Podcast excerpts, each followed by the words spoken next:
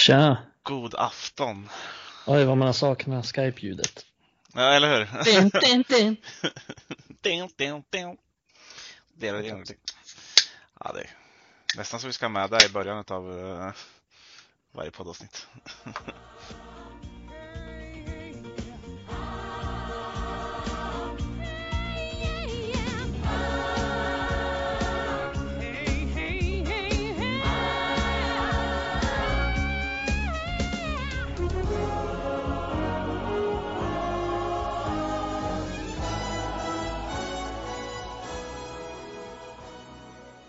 Ja, men eh, då var det dags för eh, ytterligare ett avsnitt av Red Army Sverige-podden. Och eh, ja, för er som inte riktigt hängde med på Twitter så, så skrev, skrevs det ut med vänlig hälsning återvändaren. Jodelihu! Det är, ja, det är alltså jag.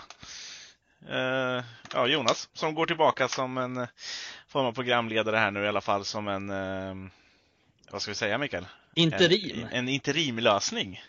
Sådana gillar jag ju. Vår Ralf Rangnick. Exakt.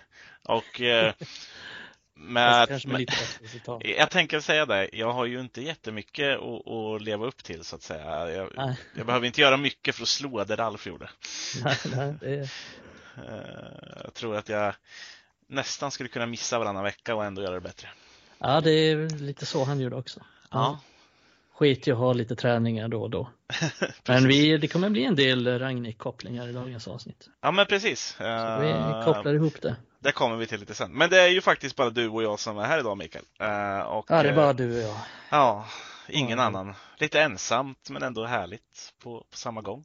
Eller vad ska man säga? Vår intima stund tillsammans. Ja men precis. Vi har ju haft ett par gånger tidigare men det har väl mest ja. varit relaterat till ungdoms... Ja just det, ja det har det nog ungdomsavsnitten, eh, eller ungdomsspecialerna när jag var med på den mm. gamla goda tiden. Eh, när vi, vi var ännu sämre än vad vi är nu i alla fall kan man säga, eh, i United-ögon mätt. Nu är vi ju rätt bra. Ja, exakt. Vi snackade Largi Ramazani. Ja, ja Largi. Han är i Spanien någonstans, vad fan, Almeria ja. eller någonting sånt.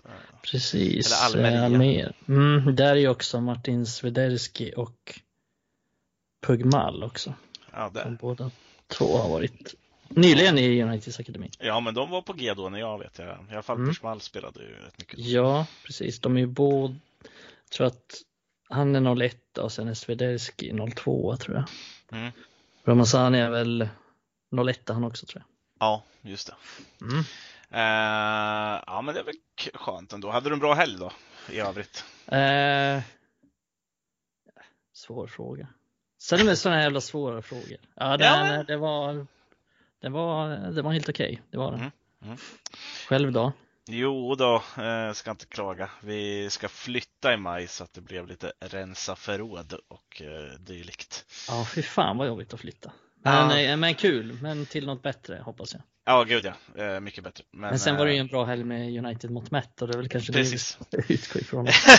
ja, precis. Vi Jävligt bra. United var enda laget i topp fyra som vann. Exakt, eh, och även våra bittra rivaler i, eh, på andra sidan Merseyside Ja just det. En, ja, just det, de där lagen som ligger 10-11 där. ja, Liverpool, Chelsea. De har ju slutat kolla på. Oss. Du menar 7 miljarder Chelsea som spenderar pengar åt Nej, jag vet inte hur. Alltså jävla kul om man spenderar, ah. fan vad jag kommer skatta, spendera över 3 miljarder i januari liksom och så blir man 10.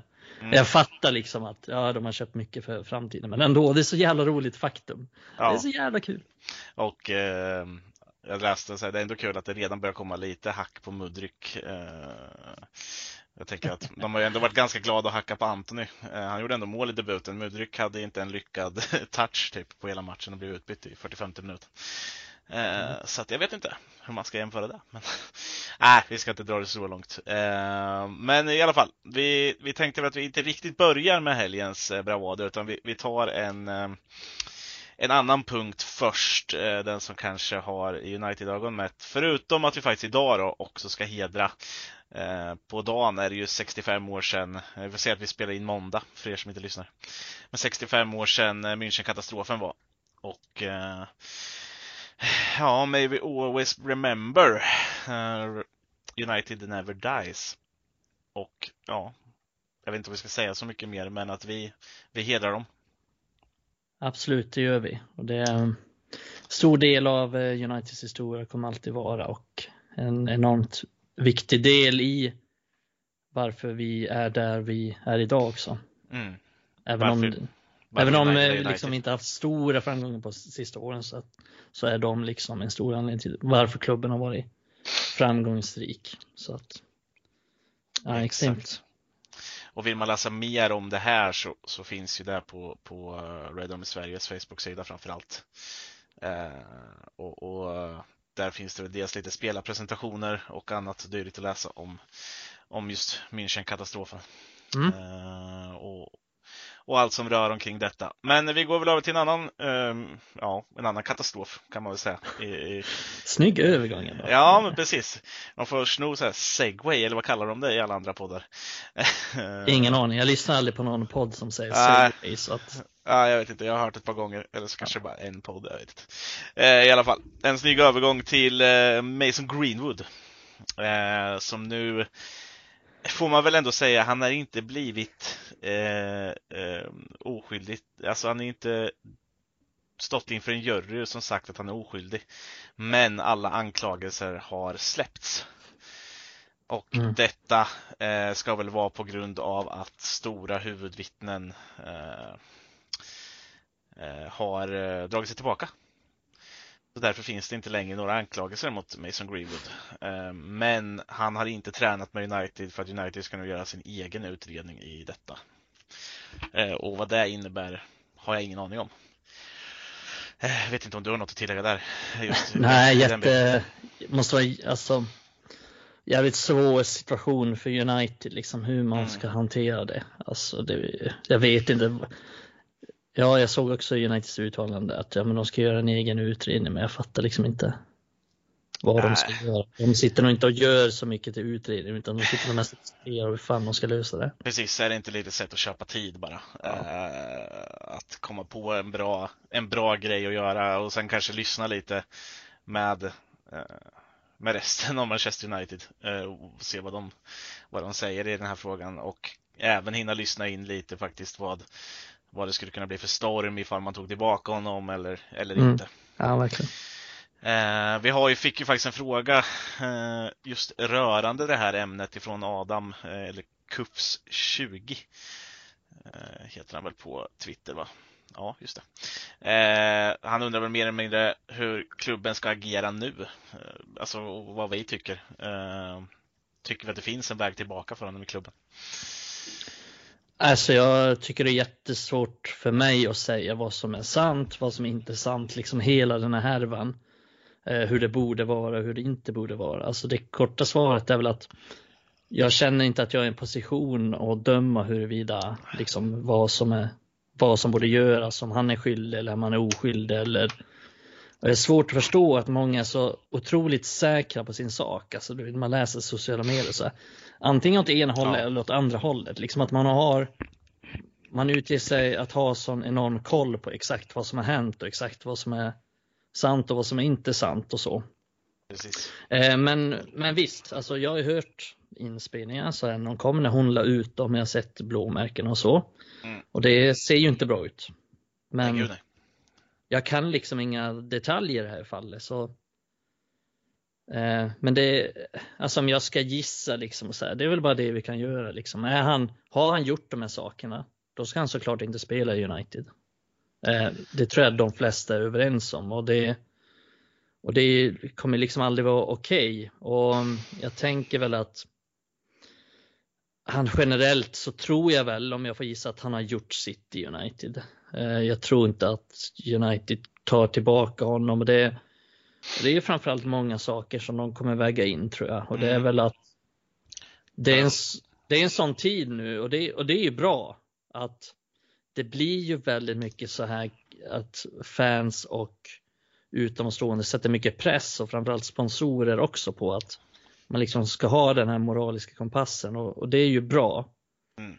Eh, och det gör ju att om, om det här hade hänt för liksom 20 år sedan och 20 år sedan är inte, är inte lång tid. Då hade United bara, ja men visst, vi, klart vi tar tillbaka honom och ingen hade reagerat särskilt hårt. Mm.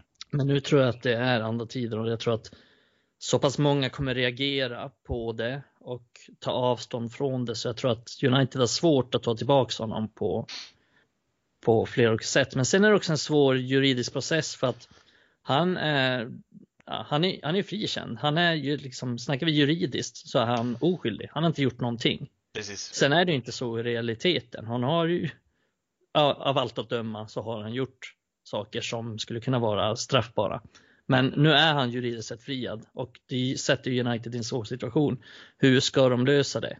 Ja, de har ju liksom inget fog för att, tror jag, nu chansar jag bara, men så vitt jag kan förstå så har inte United fog för att kunna kicka honom liksom. Kan inte Nej, det är det jag inte, det, jag tror inte riktigt det heller. Jag, jag, vet inte, men jag tror inte.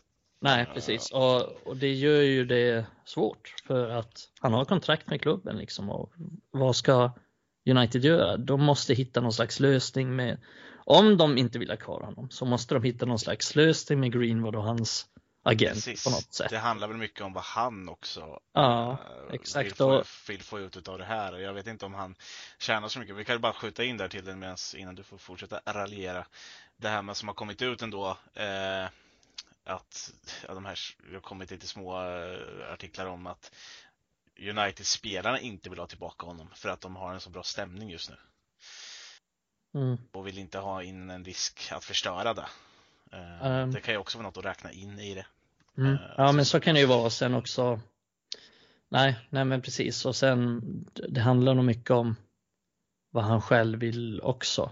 Mm. Vad han själv känner och vad han själv.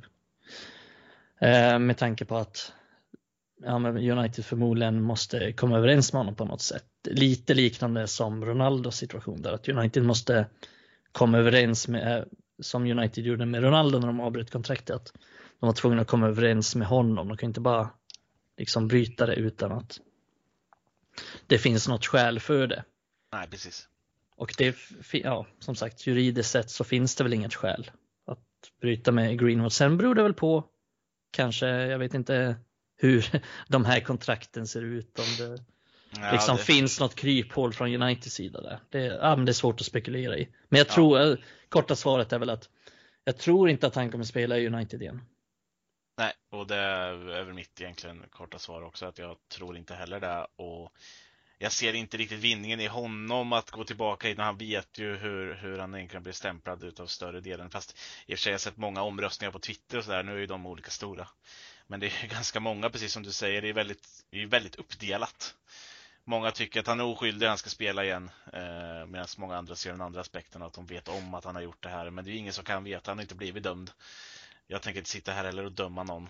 Uh, Nej, alltså det är väl bara de som... två som, som vet sanningen. Ja. Sen lutar väl sanningen mer åt det ena hållet, men Absolut. det är ändå svårt liksom, att sitta och säga helt säkert vad någon har gjort och vad någon inte gjort. Det, det tycker jag inte att man ska göra heller. Nej, eh, absolut inte. Eh, det enda vi vet är att eh, han, ja, utredningen är nedlagd. Och mer än, eh, längre än så kommer de inte i den, i den frågan. Eh, hur tråkigt nu det är för, eh, för flickan i det här eh, fallet. Eh, så, ja men verkligen. Det är eh, huvudsaken liksom. Hon är ju liksom det viktiga i det. Ja, hans fotbollskarriär är ju inte där i det här fallet. Han... Nej, nej precis. För det är, det är mycket frågor kring det. Jag fick så här personligen också någon som skrev till mig och frågade. Så ja. jag, tror, ja, men fan, jag är inte så intresserad av, av det just nu om man ska vara ärlig. Nej, och ska vi bara glömma allting mänskligt i det så är det såklart jättetråkigt för United för vi hade ju en, absolut en guldklimp eh, på gång. Eh, något annat än så var det ju inte och sen hände det där. Nu står vi på andra ben, vi har en ny tränare, ett nytt lag i mångt och mycket. alltså, så, ja. det, eh, så att, eh, jag tror det bästa för Uniteds del i alla fall är att kunna hitta en bra lösning och släppa Greenwood och inte mer tänka, eller inte tänka mer på honom eh, i framtiden. Ja, men förmodligen. Eh, ja, jag vet inte om vi ska släppa Greenwood-pucken där. Vi vet ja, inte så mycket mer just nu. Vi, vi kanske får anledning att komma tillbaka i den här, eh, till den när United har tagit någon form av beslut. Eh, mm. Så får vi se ifall det är värt att ta upp det mer. Men eh, nu går vi lite mer roliga saker tycker jag. Och det absolut mest Absomest. Det är ett bra ord. Eh, absolut mest roliga under helgen var väl ändå att United vann med 2-1 mot Crystal Palace hemma.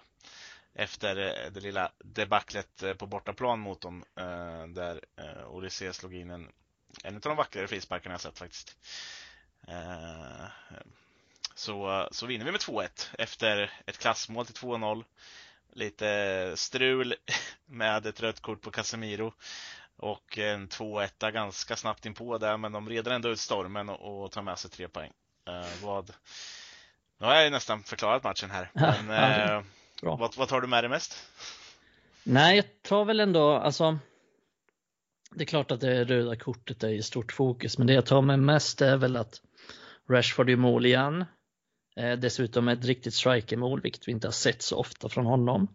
Mm. Så det är kul att se, men också att vi någonstans lyckas rida ut den här stormen. Vi var jävligt dåliga där 5, 6, 7 minuter efter det röda kortet och då tänkte man så här att ja, men de senaste åren så har United varit extremt jävla kassa när de har fått ett rött kort. Alltså extremt ja. jävla dåliga. Och det kände man liksom de första fem minuterna. det här är katastrof. Fan, de kör, kör över oss totalt. Vi har bollen i en millisekund, sen blev vi av med den. Mot Crystal Palace på hemmaplan. Okej att vi är tio man, men vi ska ändå kunna City till exempel hade ju kunnat liksom spelat ut dem trots, trots det. Eh, men sen är det ju också, och då börjar jag tänka på att ja, men vi har ju ungefär samma trupp ändå. Vi har samma svagheter i truppen. Och det är ju att vi inte har spelare som kan hålla i bollen. Det är ju fortfarande Rashford som springer där framme. Det är fortfarande Bruno Fernandes som är där framme. Och det är ju fortfarande, ja, nu, vi har ju ett mittfält som inte är så bra under press och som inte är så bollskickliga ändå. Framförallt utan eh, Casemiro. Ja, precis. Men sen, ja, men Fred, liksom, han är ju också kvar där. Ja. Och, så vi har lite de samma svagheterna där. Men jag tycker ändå vi redde ut stormen ganska bra. Ja, och sen har vi framförallt de Gea också som inte vi hamnar under press utav helvete med tanke på att han inte kan fånga en boll och att han aldrig går ut mm. och, och så vidare och så vidare. Nej, men det jag tänkte är väl att vi ändå rider ut den stormen ganska bra och att vi någonstans kan hålla undan ganska komfortabelt till slut. Och det tror jag inte vi hade gjort i samma situation för, för, ett, för ett år sedan. Eller för Nej, två år sedan. Eh, så det känns ändå som att vi har den här stabiliteten eh, där bak och det är framförallt den här inställningen där bak med Varann, med Martinez och så vidare och så vidare som har blivit så mycket bättre. Lindelöf och Maguire var ju, ja, säg vad man vill om dem, men alltså om vi snackar liksom så här ledarskapsmässigt och liksom så här inställningsmässigt att verkligen gå dit i varenda jävla duell och absolut inte förlora den duellen. Då är ju, ja men framförallt Martinez helt överlägsen dem. Han är ju liksom dubbelt så bra som, som de i det avseendet och, ja. och det tror jag Det visar en trygghet alltså ja, på ett annat sätt. och det är han som är jag tycker att han liksom steppar upp som fan där på slutet och han är ju den liksom som, ja men sen tycker jag Fred gör det bra också, ett jävligt bra jobb i pressspelet och så vidare. Men, ja, men just han Martinez är ju lite överallt. Ja precis, just, men just Martinez är han är suverän och suverän inställning och liksom vägrar att vi ska släppa in något där på slutet. Så att, det, det tar jag med mig verkligen. Jag kan tycka att United blir man blir lite dumma även i slutet. För precis som du säger med City till exempel, att de skulle kunna spela ut ett lag eh, även med en man mindre. United har ju absolut egentligen grunder för att kunna göra det med ibland, men man blir så dumdristig att man alltid ska gå i djupet istället för att slå Ja, man kan gå i djupet ibland, men man kan slå den ut mot hörnflaggan bara. Och så mm. kan Rashford gå ner på den och så kan man bygga lite därifrån och sen spela hem igen för att få ner Crystal Palace så att man inte eh, behöver stå med dem där på sin egen plan halva drilla. Sen är de flesta, inte till exempel Fred, inte tillräckligt bra med bollen för att kunna utföra det spelet. Eh, som till exempel Eriksen kanske hade klarat av på ett bättre sätt mm. Eh, i, i, i det avseendet. Men Fred gör ju så mycket annat som är bra, framförallt de här sista minuterna. Han är ju lite överallt. Han, han pressar deras backlinje som spelar ut bollar åt helvete. Vi, vi gör väl av med fyra, fem minuter på inkast bara nere i vänster hörn där i slutet. Ja, verkligen. Uh, och det är tack vare honom. Ja, tack vare han och, och Rashford till viss del uh, som gör jobbet.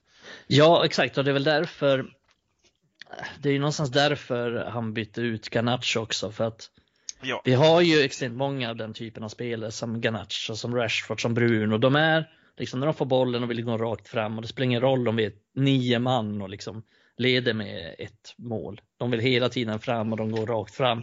Och det är, ja, men det är en extremt stor risk att man tappar boll, vilket händer dem väldigt ofta, just de tre spelarna. De tappar ganska mycket boll och tar stora risker i sitt spel och det är inte vad man behöver i de här situationerna.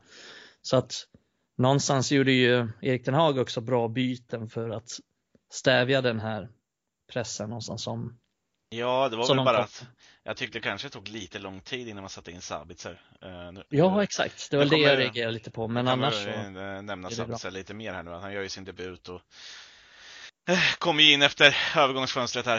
Uh, precis på sista, på deadline day. Men men just att vi väljer att spela Bruno där inne som Det har vi ju sett tidigare. Han är inte sitt bästa jag när han ska spela ganska djupt.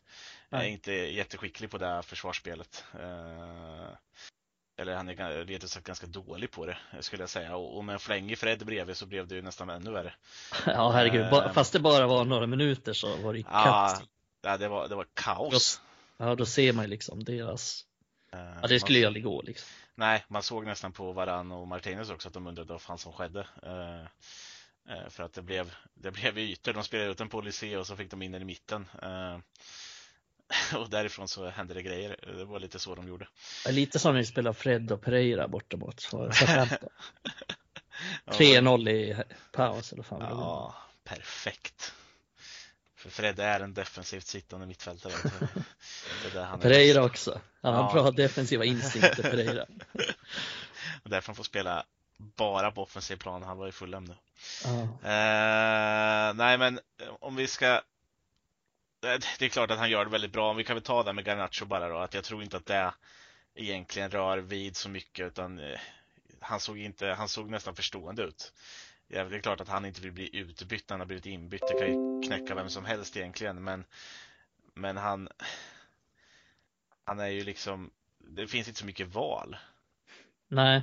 Alltså vad ska han göra? Rashford är en, en mer rutinerad spelare i det här fallet. Uh, Garnacho är inte det. Garnacho hade även faktiskt ett par gånger innan spelat bort bollen uh, och visat lite att han är lite orutinerad uh, istället för att kanske söka en frispark eller vad som helst. Uh, vilket jag, jag tänker så här. Jag tror inte att det är någonting som någon behöver oroa sig för i det här fallet. Nej, det tror väl inte jag heller liksom och jag tänker också att ja, men precis som du säger, han förstår det själv säkert. Men jag tror också att eh, Ten Hag har sagt till honom att ja, men det är därför jag gjorde det bytet och du ska inte tänka mer på det. Så att jag tror inte det är någon stor grej och jag tycker att han gjorde rätt som tog ut honom också. Jag är säker på att ja. Garnacho själv förstår det. Precis. Eh, om vi tar situationen då bara lite snabbt med Casemiro. Mm. Eh, det är ju ett bråk som Antoni startar lite halvt med. Nej, verkligen inte Antoni som startar. Utan ja, en jäveln som tacklar Antoni. Ja, visst han blev tacklad, men Antoni ska rusa upp och brösta upp sig, vilket vi, vi får räkna med. Det är ju sån han är, så att det är inte så jävla konstigt. Eh, och, och, då blir det ju, jag vet inte om det var, jag vet inte vem det var. Var det Schlupp?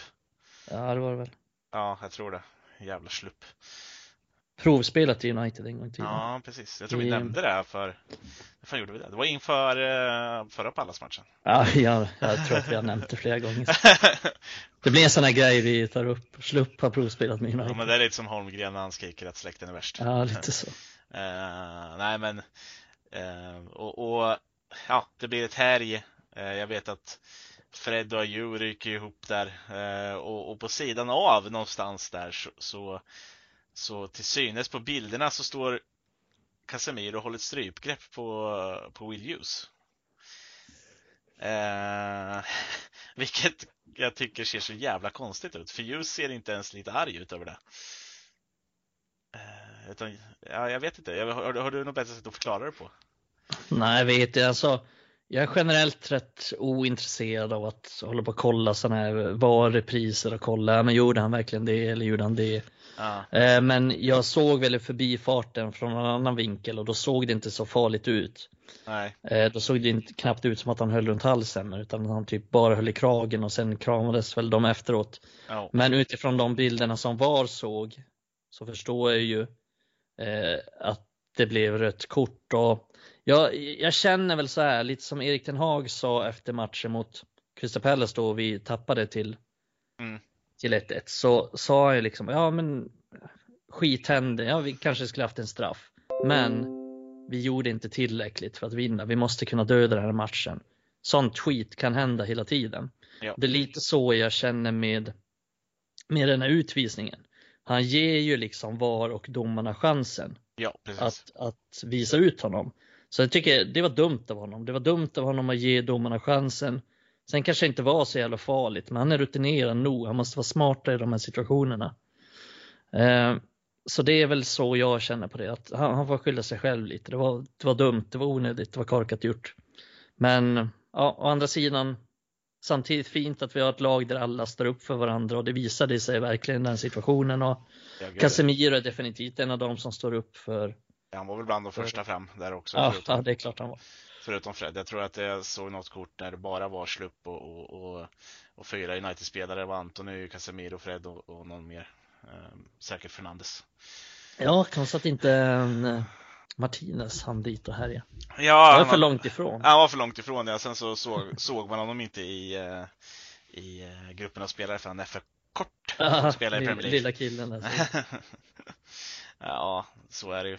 Eh, ja, vi kan väl släppa det här. Vi får se. Vi kommer komma in lite mer på hur det kan påverka oss här eh, framöver. Eh, jag vet att det har sett som att United ska överklaga. Det är väl klart United kommer överklaga om de tycker att det är värt det. Och det kommer ändå utredas ifrån FAs håll ifall det ska vara en längre avstängning eller inte. Så att det är ju inte mer än att vi kan vänta och se när ett sådant resultat må dyka upp. Nej, alltså Ja, risken är ju i alla fall förut när man har överklagat och jag tror att det är så fortfarande att när man väl överklagar ett domslut så riskerar man att det kan bli ännu mer för att man liksom Ja. inte bara ska för annars hade alla bara överklagat allting hela tiden. Ja. Eh, Så det är väl lite risken med att överklaga. Nu är det ändå de tre matcherna missade i Leeds gånger två och Leicester, det är ändå, och två av dem är på hemmaplan, det är ändå överkomligt motstånd. Så att frågan är om man vill riskera en match till på en så viktig spelare. Men, men visst, eh, ja, man kan ju tycka ändå att det borde kunna överklagas och borde kunna dra tillbaka, men jag tror inte att det kommer hända. Eh, så är det ju. Och du, du var inne på ett förut. Rashford eh, kliver ju upp som nia. Eh, och gör ju ett riktigt poachermål, eh, må man säga, efter ett, ett snyggt anfall av United, egentligen rakt igenom. Eh, där eh, vår lille Garnacho är väl inblandad i slutet och det är många bra passningar innan där också och, och Shaw som tunnlar den back och, och Rashford bara stöter in den. Eh, men han, han går ju upp som nia där, offras ju lite från sin bästa position för att få ut Weghorst kan man tänka sig som man kanske inte fick ut så mycket av. Eh, och eh, det är väl en tanke jag har haft att Weghorst är väl egentligen, känns som att han vore värvad för att vara en rollspelare. Eh, Nu när Martial tar på sig skada efter skada och jag vet inte ens om han kommer spela någon mer match. Det är man ju aldrig säker på. Men, men eh, är det rätt att fortsätta spela Vegas från start? Tycker du som i en sån här match mot Crystal Palace? Ja, men det tycker jag väl ändå. Ja. Eh, Jag känner väl att Martial tror jag går före Weghorst där. Men det är precis som du säger, han är allt för sällan tillgänglig. Så jag tycker Weghorst gör ett bra jobb generellt. Han gör det jobben man kan förvänta sig. Absolut. Eh, Förutom att han inte är han- vinner i luften så mycket som jag trodde han skulle göra. Nej, inte än i alla fall. Men sen, alltså jag tycker inte att vi har spelare som skapar särskilt mycket för striken heller om du förstår vad jag menar. Nej. Vi slår inte in jättemycket bra bollar i boxen och vi har inte jättemånga bra inspel i boxen heller. Eh, Så jag kan ju någonstans förstå att han inte har levererat så mycket mål. Han har bara gjort ett mål. Eller bara, han har inte Ja. spelat så mycket men. Eh, Nej men alltså det viktigaste för att ja, men det Weghorst bidrar med är ju dels det här, kan ta emot bollar, kan fördela vidare. Och det är ändå liksom det har vi inte så många som kan egentligen. Det är ju bara han och Martial som kan det. Rashford kan ju inte riktigt det på samma sätt och sen är det ju precis som du var inne på innan också där att Rashford är ju som bäst till vänster och han är vår bästa offensiva spelare. Han är kanske vår bästa, allra bästa spelare överhuvudtaget. Han är kanske en av ligans bästa spelare. Så att man ska liksom inte ta bort honom från den positionen där han är så pass bra, där han har levererat så mycket. Men sen kan jag ju se poängen där att till exempel som i den här matchen att ja men Vegas funkar inte så bra. Ja men då tar vi in Rashford i mitten och så har vi en jättebra inhoppare i Garnacho till vänster. Mm. Och på så sätt kan man få en slags mix i det. eh, och mixa upp lite saker, vilket skedde nu för att Garnacho gör nästan alltid skillnad när han kommer in. Men jag är inte säker på att han är, eller det tycker jag väl så här generellt när han har startat, att han är inte, han är en inhoppsspelare just nu. Han är en spelare som kan komma in och göra skillnad. Men osäker på om man gör så stor skillnad från start. Ja. Eh, och sen ska ju matchen passa också och han passar ju bäst när han får lite mer ytor och sådär. Så det är ju därför han är så bra som inhoppare också. Han får lite mer ytor och han kan komma och springa mot försvarare som är lite tröttare och så. Nej men så jag känner väldigt generellt att kan inte Martial spela då är Weghorst ett bra alternativ att starta med. Sen kan man ändra efter matchens gång om det inte funkar, vilket det inte gjorde riktigt nu. Tycker inte Weghorst var så bra den här matchen. Men han har varit bra tidigare, han kommer säkert vara nyttig framöver också. Ja, han är ju väldigt mycket med i pressen och, och ja, det är mycket det jag gillar med honom. Han, han är alltid där och han springer. Ja, är det någon annan som inte orkar springa så springer han åt dem. Lite så, eh, tycker jag, även om det inte alltid går så fort och han ser ut som en en älgkalv som precis har lärt sig springa ibland när han springer. Det eh, ser otroligt fult ut faktiskt. Men, men han, han är ju bra i det här och han, han har varit med i det här tickspelet också när Bruno slår upp och han bara väggar tillbaka. Mm. Eh, Sådana enkla saker som jag tror att kan han bara fortsätta med det och kanske snäppa upp sitt spel lite till med bollen just eh, Eh, i vissa situationer när han får dem så, så tror jag det kan bli riktigt bra eh, med honom under, under den här våren. Och kanske lite bättre inlägg som du säger. Vi slår inte så många vi har inte haft den här typen av spelare, då, då, då kan, måste man slå en viss typ av inlägg också eh, för, att, för att nå dem. Så att han får utmana. Nu kommer det mest hårda skott in och då ska han ju vara precis där egentligen för att, för att tajma in det. Men eh, han gör ju en bra nick på hörnan där till exempel. En bra räddning av Guita. Ja, precis. Alltså det är egentligen inte så att han har det är inte så att han har fått liksom 15 lägen och bara missat. Han har inte Nej. fått så många målchanser egentligen. Och jag tycker ju det, jag tjatar ofta om det, men jag tycker inte att vi är så bra på att skapa chanser generellt. Eh, och vi är väl kanske inte jättebra på att skapa chanser just för vägg och ställ, utan när vi väljer mål, ja men då är det mycket att kanske Rashford gör någonting briljant eller att Bruno Fernandes slår en genomskärare i, om, i en omställning till just Rashford kanske. Ja. Eh, mot liksom så samlade försvar så gör vi inte så mycket kreativt egentligen. Nej, nej så är det ju. Det, det har ju visat sig i slutet här till exempel i cupmatcherna. Ja, men det är en briljant passning av Antoni till en djupledslöpande Casemiro som gör att vi gör ett mål. Eh, och då är det ja. någonting annat vi gör, liksom. vi bryter ett mönster istället. Ja, och, det är lite så, jag tror det är lite så Ten Hag den här totalfotbollen går ut också på att du, du behöver inte ha en, en nia på det sättet som, som ska göra alla mål. Även om det såklart hade varit bra. Eh, Vegårst är inte den spelaren som får bollen felvänd och vänder upp och gör mål själv heller. Eh, det ska, Nej, det ska Nej, man veta. Eh, jag tänkte väl att vi lägger in det här också eftersom han ändå fick göra debut. Eh, Sabitzer eh, fick jag hoppa in här i slutet. Eh, han värvades ju då sista dagen här eh, på ett lån utan köpoption verkar som från Bayern München. Eh, på deadline day då, kanske ska säga, inte sista dagen. Eh, men deadline day på transferfönstret och eh, får sina första minuter här mot eh, Crystal Palace i ett ja, halvrisigt läge att komma in. Men tyckte du du kunde se någonting som kan gynna United, eh, framförallt här nu med Erikssons, Eriksens frånvaro. Sa du också Eriksson? Jag tror det. jag lyssnar för mycket på podden. Jag sagt. Man, blir, man blir som man umgås. Då, ja, exakt.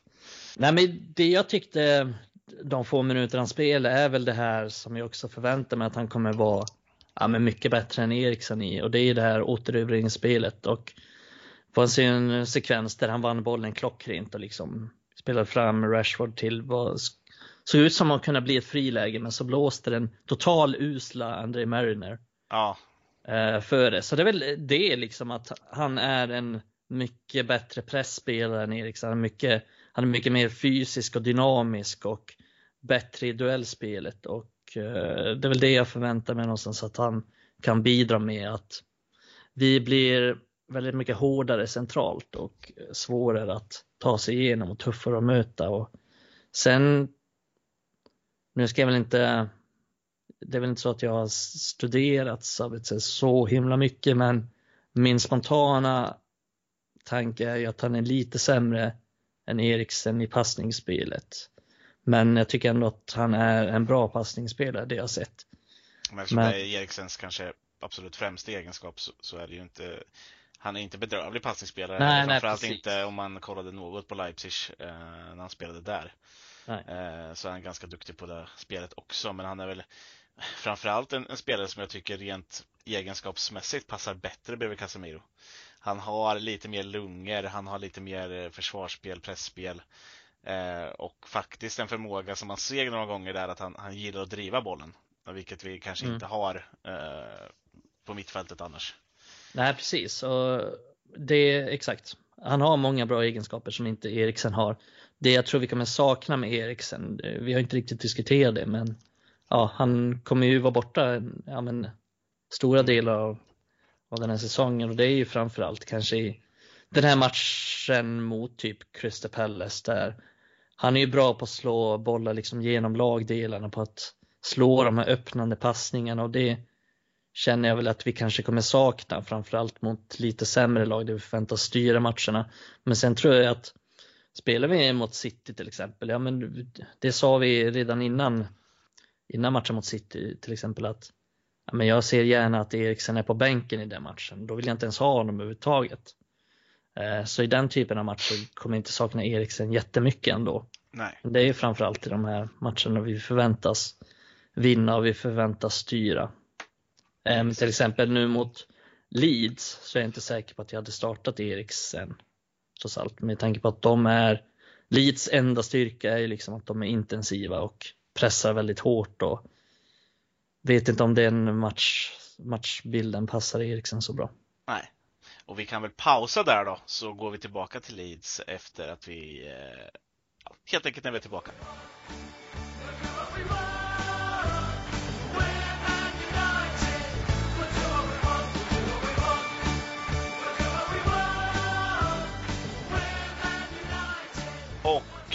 Ja, du var inne på det precis innan här Mikael.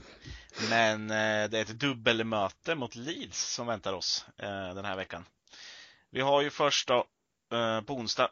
Ja, det är ett Leeds Ja, precis. Jag ska kanske klippa in det ljudet här till och med. Hade varit snyggt. Eh, nej, men borta, eller borta, hemma på Old Trafford onsdag 8 2 21.00 och ja, det är lite speciellt där, men vi har dem ju sen borta också i ligan på söndag 12 andra 15.00.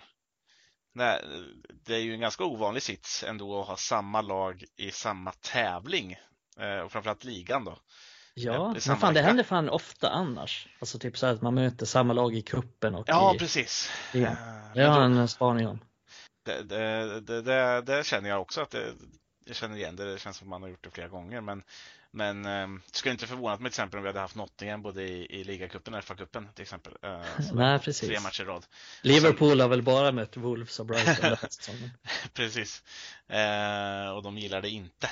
Nej, de gillar inte att möta någon. Nej, exakt. De skulle helst lägga ner serien för i år. Eh, men i alla fall då. Eh, nu har vi dem i ligan, två matcher i rad. Ett Leeds som idag eh, faktiskt valde att sparka sin tränare. Eh, bara för det så tappar jag helt namnet på honom. Vad heter han? Jesse March. Jesse March, tack. Är det eh, officiellt? Eller? Ja, det är väl helt officiellt. Eh, jag tror att jag läste. Jonas knappar in i googling här. Ja, nu är det. Nu ska det googlas. Nej, det, det twittras faktiskt. Äh, jag, jag såg att det är ganska trovärdiga källor som skrev det och alltid ja, det när sådana rykten kommer så är det ju sant också så att det är väl inget ja. att orda om. Eh, jag tror det, men i alla fall, det ser väl inte, inte annat ut att de har, ska eller har sparkat eh, Jesse March och att han är på väg ut och det är väl inte så konstigt. Eh, det är faktiskt till och med Fabrizio Romano som skrev, har skrivit att han har blivit sparkad av ja. Leeds. Det var där jag såg det. Men jag har väl kanske inte läst Leeds. Jo. Ja. Leeds can confirm head coach Jesse March has been relieved of his duties. Jo, club statement. Så yep. det, det, är officiellt. Så, då kan vi släppa den pucken. Eh, men i alla fall. Eh, och det här känns ju lite bittert kan man tycka. Eh, om man är United-fan. För att det finns ju ändå en överhängande risk att de får en liten effekt på att eh, bli av med, med March. Eh, och en del, ganska många gånger genom historien som det har gett eh, en lite snabbare effekt i alla fall. Kanske inte en långvarig effekt, men en, en kortsiktig effekt att bryta med en tränare.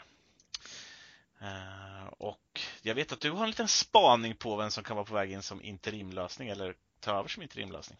Ja, vår gamle, vår gamle assisterande Chris Armas. Ja. Mr Headset. Mr. Som, Headset. eh, han precis kom in i staben i Leeds tror jag. Så att eh, jag läste att han att han blir liksom den som tar över som interim medan de letar en ny ersättare. Och det är ju, Tror du de flyger in. Ragnik under sista delen av... ja det kanske tar in Ragnar. Fy fan, då är de dödsdömda kan jag säga. Ja, eller rakt ner till Championship. Bielsa är väl fortfarande eh, arbetslös annars. Ja det är han ju, det är han ju. Så att, eh, kanske, kanske hamnar där. Ja, exakt, de snittade ju bara typ fem insläppta mål per match de senaste med Bielsa så att det är väl bara att in honom igen. nu har vi, när inte Adam är med så är vi inte Middlesbrough-podden, nu är vi Leeds-podden. Mm. Hjälper dem till framgång istället. Uh, läste förresten med Middlesbrough sett att Michael Carrick har en eh, enormt bra vinstprocent som tränare. Ja det måste han väl ha. De, han tog ju, de låg ju i botten han tog över och nu ligger Ja. han trea tror jag. Och han vann väl ändå någon match eller två där med när han var interim för United med. Jag tror man räknar med det också. Ja, han vann väl borta mot Villarreal. Eh, så var 1-0. det. Och sen 1-1 borta mot Chelsea. Ja, just det. Ändå ganska bra med den Det är truppen. ganska bra. Det är ganska bra. Eh, Det ja, hade blivit topp fyra om Carrick hade Carrick hade stannat kvar lätt. som interim istället för in Ragnik. Ja. Eh, Men men, det är det. Det är eh, dåtidens problem. Nu har vi Erik the King som tränare. Den, den skalliga holländaren som jag lite, lite älskar just nu faktiskt. eh, men det är ett dubbelmöte mot Leeds då. Ett eh, hatmöte i sig. Eh, jag vet inte om Leeds har så mycket spelare kvar som kanske bryr sig om det eh, på det sättet. Kevin Phillips har ju suttit och blivit tjock på Manchester Citys bänk istället. Bra värvning. Eh, ja, eller hur? De är duktiga på att förstöra karriärer om inte annat, Manchester City också för en del. Jag kan minnas Manchester spelare. United också. Eh, Just City kan jag tänka mig också en spelare som Jack Rodwell kommer jag ihåg. Eh, Ja, just Everton-talangen som försvann på Citys bänk.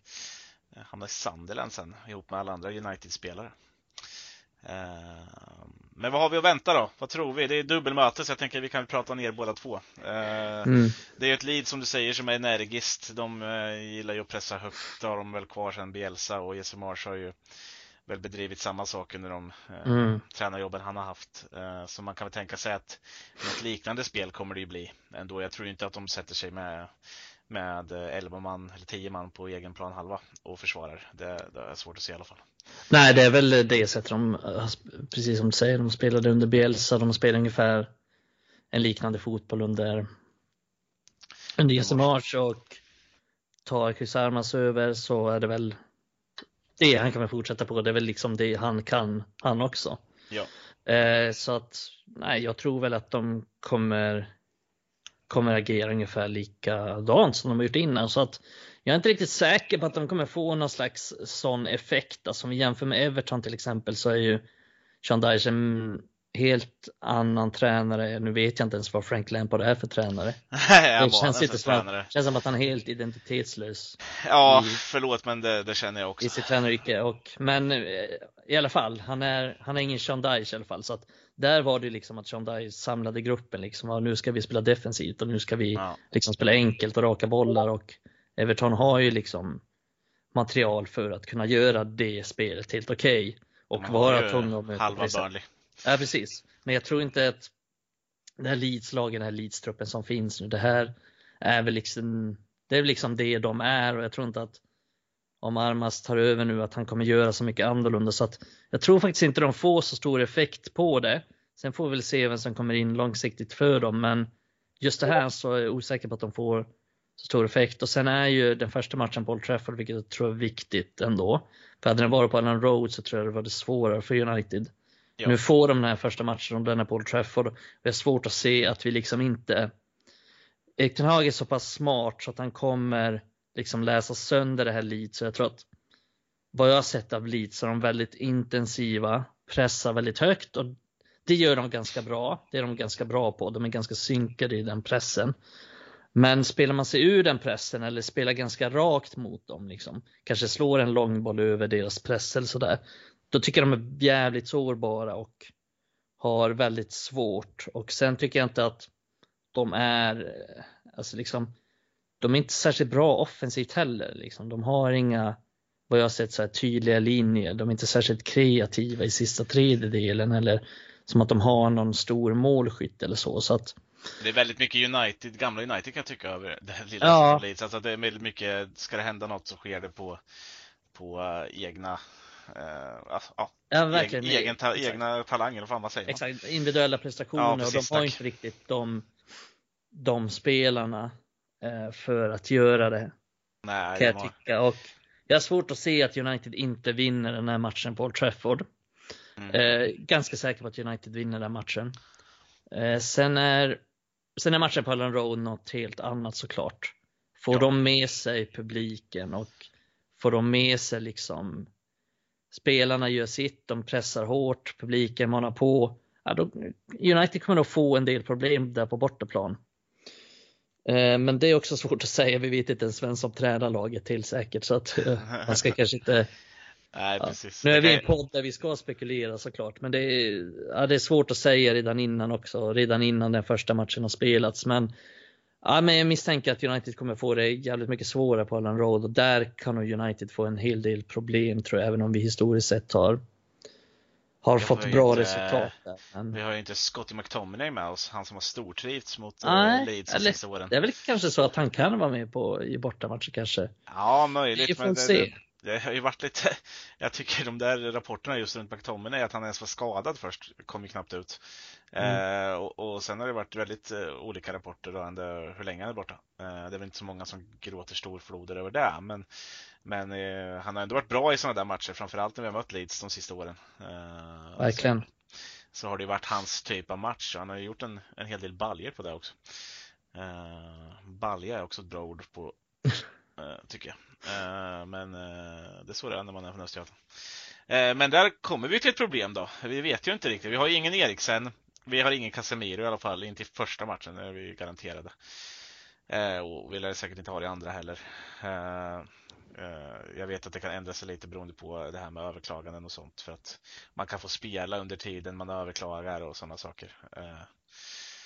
Vet jag att det finns några regler rörande det, men, men där kan vi inte dra in nu. Vi säger att vi inte har någon Casemiro, vi har ingen mm. Eriksen. Som det ser ut just nu har vi ingen McTominay. Hur fan ställer vi upp då? då?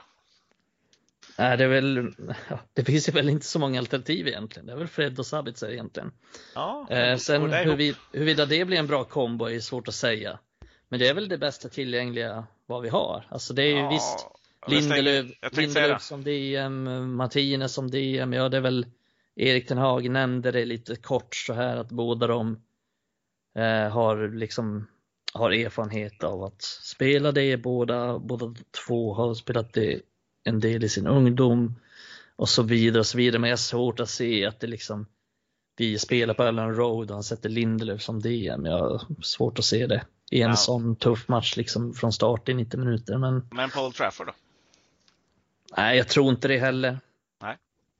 Jag, tänkte säga, jag tror ju mer på Lindelöf än jag tror på Martinez. Jag tror inte han ruckar på Martinez i det här fallet och tar bort honom från en äh, vänster mittbacksplats. Han kanske lägger in Shaw? Ja, det, det, skulle ju vara där i så fall då. Mm. Uh, det ser jag inte som otänkbart, men Nej, men jag, jag är nog hellre av den åsikten liksom att vi spelar mittfältare på mittfältspositionen, vi spelar försvarare i försvarspositionen och så vidare och så vidare. Jag, jag ser att Fred och Sabitzer nog är, kan vara ett ganska bra mittfält och sen som sagt, vi vet ju aldrig McTominays status, huruvida han är tillgänglig eller inte. Och, Nej. Ja, men jag, jag ser nog hellre att vi har mittfältet på mittfältspositionen. Än... Kanske dyker upp en Kobe Maino i startelvan? Ja, det skulle förvåna med tanke på hans icke-rotation. Liksom. Jag tänker framförallt på matchen mot Nottingham Forest. Här. Ja, är det ett problem tycker du överlag? Vi, vi hade ju faktiskt en, eh, eller Mattias eh, Johansson som har eh, varit på oss lite om det här att röra pucken just runt rotationen. Mm. Eh, det, det, är ju till viss del så. United spelar ju match typ var tre, är det, det går tre och en halv dag, sen spelar man matchen i snitt. Eh, fram till, jag kommer inte ihåg när det var, men mars-ish. Mm. Eh, och det, blir ju ett litet problem kan jag tycka när man inte roterar eh, speciellt mycket. Eh, hans idé var ju att man kanske gör det för att man ska ha tid att träna in. Man vill träna in sitt spel som Ten Hag hela tiden påpekar eh, i, i eh, intervjuer och så att man, man ska kunna eh, det finns saker som brister hela tiden och att han då vill träna på det och mot sämre motstånd då så, så är det lättare med startelvan att träna in och bli bra på det. Den, alltså den som han helst vill spela. Men att när han har ett lite bättre lag, då har han ju faktiskt ruckat lite på sin taktik och inte riktigt kört fullt ut. Uh, han lärde sig väl efter typ City-matchen att ah, vi måste kunna vara lite flexibla. Uh, och, och, tycker du att det blir ett stort problem när de här spelarna inte får den här tiden i de här matcherna? Till exempel tänker jag framförallt kanske Nottingham andra matchen där de har 3-0 med sig det var rätt lite rotation kan jag tycka i den matchen eh, jämfört med vad jag hade velat önska. Ja, eh, och det är ju någonstans några av de anledningar som Mattias nämner då. Ja. Eh, att han dels vill spela ihop ett lag. Liksom vi, vi har inte så mycket träningar där man kan spela ihop ett lag. Det är som du säger, det är match var, var tredje dag. Liksom. Det, det finns inte så mycket träningsutrymme till det. Så att han känner nog att han behöver spela ihop ett lag. Eh, men sen är han ju också, han är ju känd från, från Ajax-tiden, det fick han ju mycket kritik för i Ajax också, att han sällan roterar. Men sen tror jag också att det är, handlar om att han inte riktigt litar på de spelarna han har på bänken. För att det finns ju vissa positioner han roterar en hel del på ändå. Och det är framförallt mittbackspositionen där. Och då tror jag han känner att han kan lägga in Maguire och han kan lägga in Lindelöf och det kommer funka rätt så bra. Men han verkar inte riktigt känna samma sak på många av de andra positionerna. Eh, så det, det handlar väl lite om det tror jag också att han inte riktigt känner att han kan lita på, på vissa spelare på vissa positioner, att det blir ett för stort liksom, kvalitetsglapp och det kan man väl köpa någonstans. Men jag tycker det är jag tycker det är bedrövligt att han spelar ett så starkt lag mot Nottingham, att han inte passar på att vila vissa av spelarna i den matchen faktiskt. Och, och det blir, ja, man ska inte skylla på honom liksom, men det blir lite kostsamt när Eriksen blir skadad. Men det hade kunnat hända när som helst, var som helst. Så det, det, liksom, det var ingen belastningsskada utan när Eriksen blev skadad utan det var ju liksom en ful tackling och det är svårt att stävja sig mot. Det är liksom inte Erik Hags fel men det är ändå signifikativt tycker jag. Att han blir skadad i en match där han kanske inte borde ha spelat överhuvudtaget. Och det är väl det som är risken liksom i, i de här matcherna också, att man kör slut på truppen. Det är, det är många matcher nu och det är, det är lång tid kvar av säsongen. Vi är långt framme i varenda turnering egentligen och slåss på alla fronter. Så att mm, mm. Jag känner att har man läge att, att vila spelare så måste man göra det. Men jag får, jag får ju liksom någonstans lita på att han vet vad han gör. För det är jättesvårt för oss också att säga att ja men den spelaren måste vila.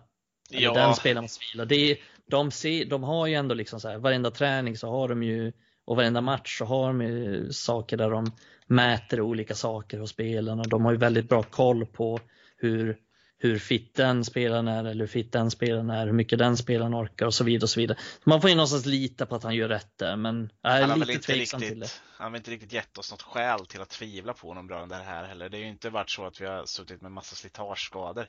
Martial är ju bara ett stort slitage hela han och, och Dalot skada ligger väl inte riktigt på United på det sättet. Uh, han, han, gick ju sönder i Portugal liksom, eller i landslaget.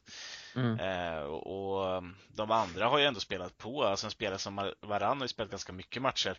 Har fått vila lite mer än vissa andra, men kanske också för att han behöver det. Uh, på grund av att han har varit lite skör då, tidigare. Ja, Bruno, Bruno Fernandes är ingen skadedrabbad spelare. Han all... spelar alltid. Ja, han spelar alltid och, och tycks ju inte slitas för mycket av det. Så att eh, då, det är ju mer kanske Rashford då som man är lite rädd för med tanke på hans eh, eh, tidigare problem framförallt med ja, vi såg hur det såg ut förra året och han säger själv att han spelade större delen skadad eh, för att hjälpa till. Men ja, vi såg ju också hur lite han fick ut av det eh, under den tiden. Eh, men, men det, det, är ju inte förrän vi ser några resultat av att vi skulle få en väldigt massa startskador och sitter sista fem omgångarna med, med ett helt sönderslitet lag. Ja, då, då kan vi börja fundera på om han har gjort rätt. Uh, ja, verkligen. Nu är vi bara lite så här. Vi är som en orolig förälder typ. Ja, exakt. Vi har väl sett problemen förut och det är väl därför man, och man har sett i andra klubbar också som kanske har överanvänt sina spelare. Mycket för att man kanske inte har bredden. Till viss del i alla fall. Eh, men i alla fall, det är ju Leeds då i de här två matcherna och eh, mycket mer har vi inte röra kring det. Kan jag inte tycka. Att, eh, vi, vi, vi hoppar över helt enkelt på den lilla övrigt-punkten och den tillhör väl att vi har ett avslutat, eh, kort i alla fall, rörande att vi har ett avslutat eh, transferfönster. Där Chelsea har spräckt alla budgetar som går. Man har hittat varenda kryphål i, i eh, Financial Fair Play och United har lånat in tre spelare.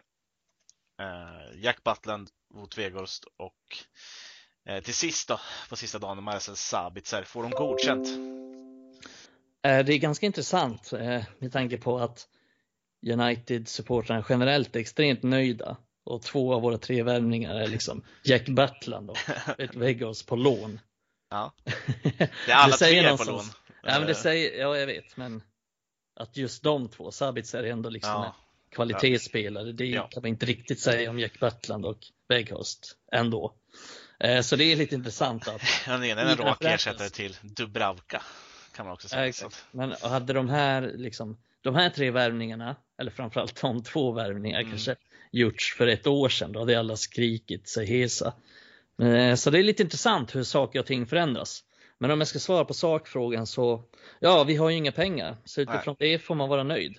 Eh, vi har Battland in eller inte, liksom. det är skitsamma. Ja, den är skitsamma. De andra två men, är ju åtminstone ändå... för att fylla upp hål.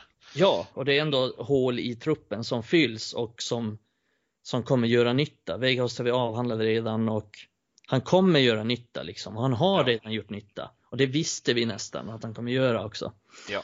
Eh, och samma är det med Sabitzer. Sabitzer, det är ju fan, det är fan det absolut bästa vi kunde få in på så här kort sikt. Ja. Och att det skedde det är lite imponerad av att det skedde så pass snabbt efter liksom att de fick reda på att Eriksen kommer att bli borta länge. Att de lyckades ro hem den så pass snabbt och så pass smidigt. En så pass bra spelare. Det känns olikt United de senaste åren men man har också dragkraften att locka över en sån spelare på ja. något sätt. Att det visar någonstans lite vart projektet ändå är på väg. Ja, jag tror inte Sabitzer, tror inte Sabitzer hade valt vad som helst. Han Nej. hade inte gått till ett, ett, ett, riktigt fallande skepp i Juventus bara för att de behöver en innermittfältare, tror jag inte. Eh, och, och, jag tror ärligt talat inte han hade gått till typ Liverpool heller. Eh, Chelsea, det var väl någon mer som var på Sabitzer i slutet, det var väl typ Chelsea va? Eh, ja, det var klart det, Chelsea var det. Ja, eh, och, och, och, det går väl, går väl att säga vad man vill om, men, men han kanske var tillräckligt smart där också för att se vad ska dit för. De har ju 70 spelare på varenda position snart. Eh, och, och, sprängt banker hit och dit. Uh, nej, men, någonting säger ju om att han ändå väljer United. Han har ju säkert haft andra sätt att lämna den här klubben på ifall han hade velat tidigare. Men så dök det här upp och då tvekade han inte utan han, han satte sig på ett plan till Manchester och, och, och på. Ja, men ju, exakt. United är en, en attraktiv klubb just nu. Det, mm. det svänger fort. Alltså det är, och det är lite det det hör ju till min poäng som jag sa där innan att nu är alla nöjda med de här tre värvningarna. Man har gjort för ett år sedan då hade alla skrikit sig hesa över ja. hur värdelösa värvningar där. Och det hade jag också gjort, inte så, så jag menar. Men det är intressant hur snabbt det vänder och det vänder jävligt snabbt i fotbollsvärlden. Vad, hur många poäng var vi efter Liverpool i fjol? Vi var liksom 15 poäng efter och nu är vi vadå, nästan 15 poäng före dem. Ja, det är liksom 30 poäng på en säsong. Alltså det är, det är mycket. Alltså, det... är jävligt sjukt hur snabbt, det, hur snabbt det kan vända och det är väl när vi väl är inne på de värvningarna så, så är det ju så enkelt ibland att får man ordning på de här rekryteringarna, får man ordning på rek rekryteringsprocessen som United verkar ha fått ändå med dels Erik Den Hag in, bra tränare, dels rätt spelare in på rätt positioner. Eh, vilket vi har fått. Vi behövde en... man, man värvar ut efter vad man vill ha in, inte på namn bara, utan man ja. ser vad vill du ha in den här? Okej, okay, vi kunde inte lösa ditt absolut första val, Frenkie de Jong, men vi löste Casemiro här och det löste ett annat problem eh, mm. eh, som vi kunde lösa. Ja, men lite sådana små grejer som jag känner så här ändå tyder på att man har börjat tänka om. Det kanske inte är absolut fullfjättrat bra än, men beter sig ändå lyckat än så länge. Ja men exakt och det är väl det lite som är, om vi ska ta lite sidor på snabbt, men det är väl det som är lite Liverpools problem också eh, just nu, att de inte lyckas med den rekryteringen. De har inte lyckats med sina rekryteringar, vilket har gjort att de har ett ganska ihåligt lag just nu och då går det som det går också. Även om Klopp är en fantastiskt bra tränare så behöver han rätt spelare på rätt positioner och rätt profiler för att kunna få ut sin fotboll och det har han inte just nu och därför ja, går det dåligt för Liverpool. Så allt hör ihop med rekrytering och det är därför United är bra nu, för att man har rekryterat bra och det har inte United gjort tidigare och det här tycker jag, alltså i somras värvade United bra men jag tycker också att de här tre värvningarna är, ja men okej, okay, skit i Battlan nu. Han är, säkert, han är säkert bra det, på det han gör. Det vill säga sitta på läktaren eller vad fan ja. han gör. Ta Lee Grant-rollen och ta en whisky med Mike Phelan. Ja, precis. Men, men de här två andra värvningarna är liksom, ja men det är hål vi behövde fylla och de är, kommer vara nyttiga värvningar. Och ja. Värvar man liksom bra spelare och rätt spelare på rätt position med rätt karaktär, med rätt profil, med rätt liksom tanke för just den positionen ja, då kommer laget bli snabbt ganska mycket bättre. Och det har United blivit. Och Liverpool har gått åt andra hållet så att allt det hör ihop.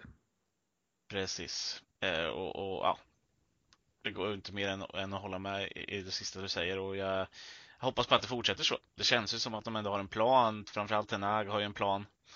Eh, och, och, fortsätter vi att följa hans plan så tror jag att vi har en, en väldigt god framtid till mötes.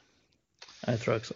Uh, jag tänker att innan vi avrundar det här avsnittet så ska vi klara av den sista utav de frågorna jag har gnuggat in inför eh, inför avsnittet och det var Mikael Ludvigsson som, som undrade angående Rashfords framfart. Eh, killen som bör hyllas eh, och ska hyllas och eh, lär hyllas ännu mer framöver om han fortsätter så här.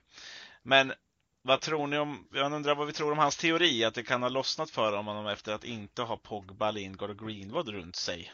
Kanske också kan man slänga in slash eh, Ronaldo. Eh, nu när han har försvunnit. Eh, vad tror du att det kan ha gjort att han har blivit ännu bättre? Men på plan eller utanför plan? Eller? Ja, det måste väl bli på plan. Alltså att han har fått fart på sitt spel. Han skriver angående Rashfords framfart, vad tror ni om en teori att det kan ha lossnat för honom efter att inte ha Pogba, Lingard och Greenwood runt sig? Eh, och då tänker jag att de har påverkat honom utanför och det har gjort honom sämre på plan. Aha, det är så jag läser in frågan. I alla fall. Jag vet, ja, alltså. Ja, absolut inget jag har tänkt på. Nej, inte jag Intressant heller. tanke. Eh, Spontant, nej. Jag tror inte det. Jag tror framförallt inte...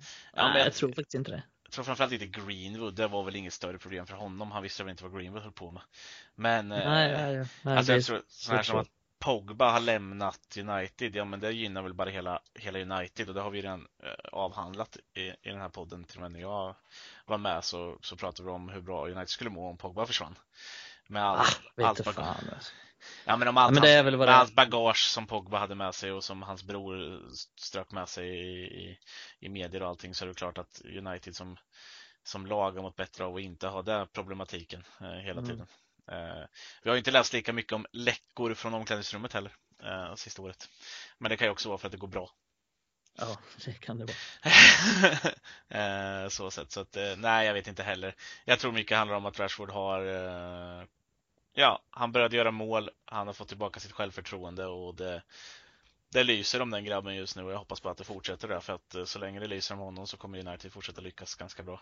Jag tror att han har jobbat mycket med sin, liksom, typ som Sancho har gjort nu, alltså mycket med så här personlig utveckling. Ja. Väl det är hans målgest är liksom också att han har lagt större fokus på själva fotbollen. Men sen tror jag också att Erik Ten Hag, nu vet jag att Ten Hag sa liksom när han fick frågan om han har utvecklat eh, Rashford liksom, så sa han väl någonting i stil med att han inte är Harry Potter liksom, han kan inte trolla. Nej. Att det, det är liksom Rashfords förtjänst, men jag tror ändå att Tycker han, han har trollat lite eller?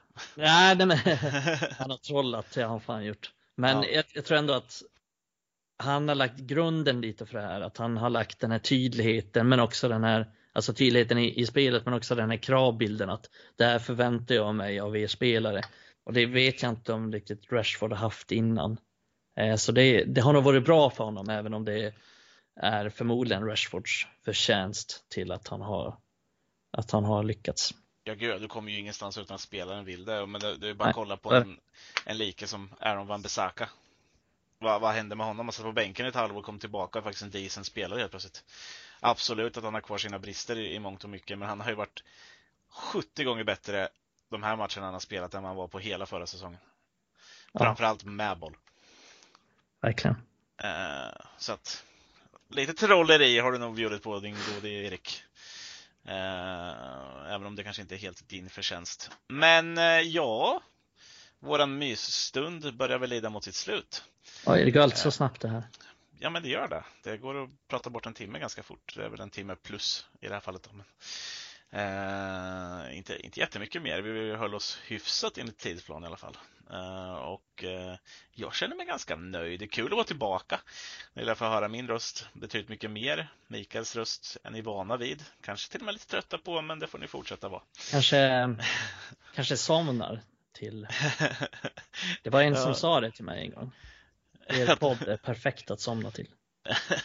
Jag vet, vet inte hur jag ska ta det. Nej, jag vet inte heller om det är positivt. Jag, tar det, jag har fortfarande inte bestämt mig om det är Nej. en diss eller om det är en hyllning. Det finns ju någon alltså som jag vet spelar in sådana när han läser upp typ jag kommer inte ihåg vad det heter, men Somna med Erik eller någonting heter det. Alltså, ja, typ, ja. Han läser upp typ, jag vet tjejen lyssnar på det där ett par gånger och han läste upp någon, någon bilaga från Skatteverket typ.